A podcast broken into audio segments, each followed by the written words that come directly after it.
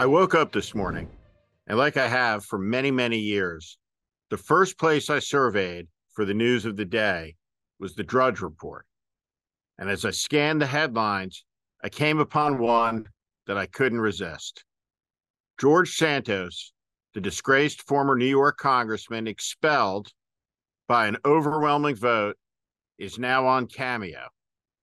When I saw it, before I came to my senses, I almost succumbed to the nonsense, to the insanity, to the fact that what's playing out in front of us, though it is deadly serious, plays out like a joke, a farce, a Saturday Night Live episode that never, ever, ever stops. The parody has outraced the reality. The reality can't keep up. It is an extraordinary moment. The absurdities around us continue to pile higher and higher and higher.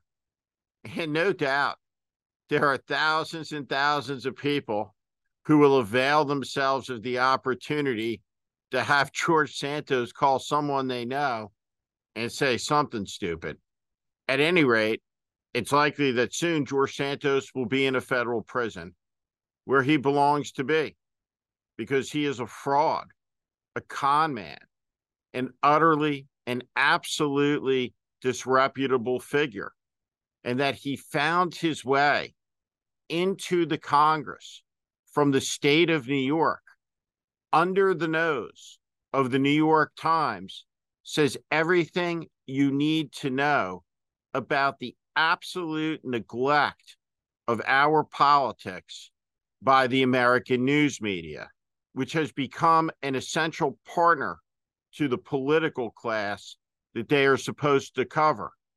Instead, they are in the conflict business, making billions for clicks, sensationalizing lunacy and nonsense, and never ever leveling straight with the American people.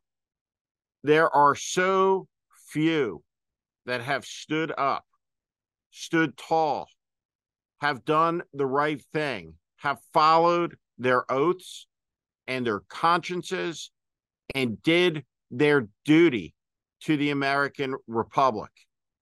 Let's be clear about something. The burden of standing up to Donald Trump has never been particularly high. What it called for was the ability to hold firm against mean tweets, it's hardly the same as running across Omaha Beach, which happened within a living lifespan of people who to this day in this country walk, live, and breathe. But in this moment of profound cowardice and cynicism, what we've seen is a profound moral capitulation to the most unworthy of men who has built the most unworthy of causes, but one that is within dangerous reach of shattering America's democracy and taking away the agency, the liberty, the freedom to choose from millions and millions of Americans. The American government will become a conspiracy of self interest between the political leadership, the business leadership, the media leadership, and technology company leadership of the country. There will be a small cast of oligarchs who direct and control substantially and overwhelmingly the lives of ordinary people who are captive to breaking a leg and being pauperized by the medical bill, who are prisoners of the algorithm that is dictated to them and to their children, or to the addictions that came from the license given to some of the greediest people in American history who are directly responsible for killing a million of our fellow citizens with poison that the government told the American people was safe.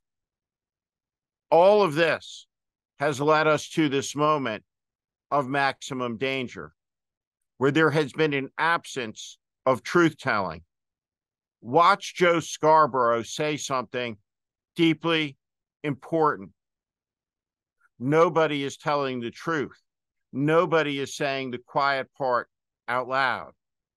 And yet, the situation continues to worsen. There are new polling numbers out today that again show Donald Trump is winning. He is winning in the key swing states. He is on the march. And there is a great national delusion abetted by a great national conspiracy of silence from much of the news media that refuses, refuses to directly level with the American people around the simple and central fact and danger of this moment and in this era. Donald Trump is on the edge of returning to political power. The event, an election, is less than one year away.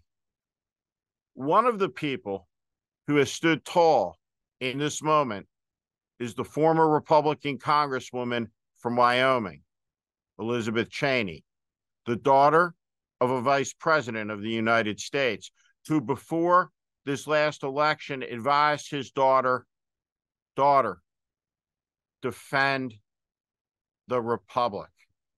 The American Republic is one of the greatest creations and achievements over the entirety of human history. And it is in danger. It is in danger because of a combination of malice and cynicism, selfishness, and neglect. But it is not yet too late. This moment will require an articulation of the importance of union. We talk often in America about our disagreements and about our differences, and we apologize to each other in advance for any affront to the possibility that you might be exposed to a contrary idea.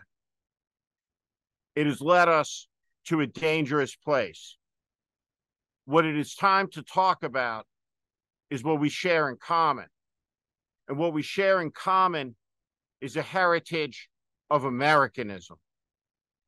And what Americanism is, is a philosophy of freedom that believes in the American Constitution as a vehicle to guide us as we move into the future, that gives us the flexibility to conduct our own revolutions in our own time, to bring about change, to face injustice.